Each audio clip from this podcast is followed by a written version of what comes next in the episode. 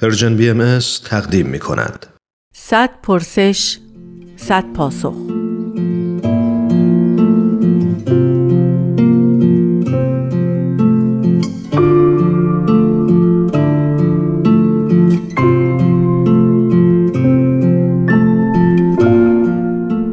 پرسش چهل و هفتم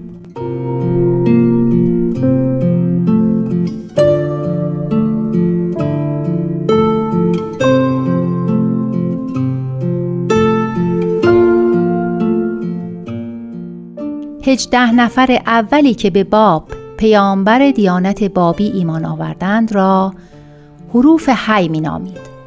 معنی حروف حی چیست؟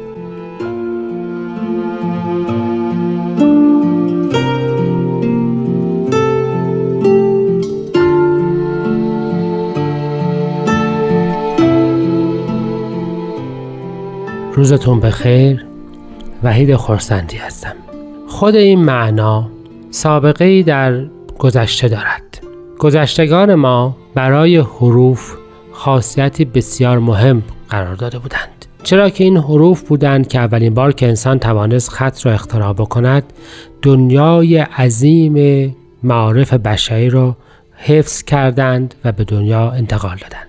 به همین جهت حروف رو با اعدادی مشابه کردند و به این ترتیب از ترکیب این دو معانی رو پیدا کردند.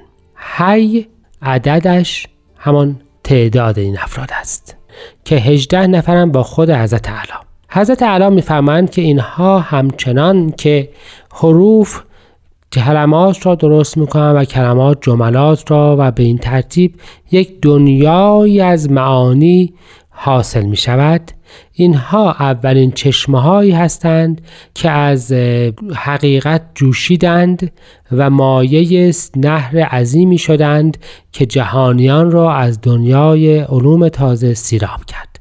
تفسیر جدیدی از دیانت آورد و ایران را تغییر اساسی داد. پس به این ترتیب حروف حیند یعنی زندند و زندگی بخشیدند. اینها اولین افرادی بودند که به دنبال جستجوی حقیقت به شیراز رسیدند و در حضور حضرت باب وقت ایشان ادعای خود را بیان نمودند به ایشان مؤمن شدند. یعنی ترکیبی بود از جستجوی این افراد و ایمان در مقابل دعوت مظهر الهی. و پس از دوره‌ای که در حضور ایشان بودند هر کدام به منطقه رفتند و نهزتی را آغاز کردند که به تدریج در طی مدتی کوتاه چهره ایران را عوض کرد و ایران را به جایی رساند که دیگر هیچگاه به قبل از آن امکان بازگشت نداشت.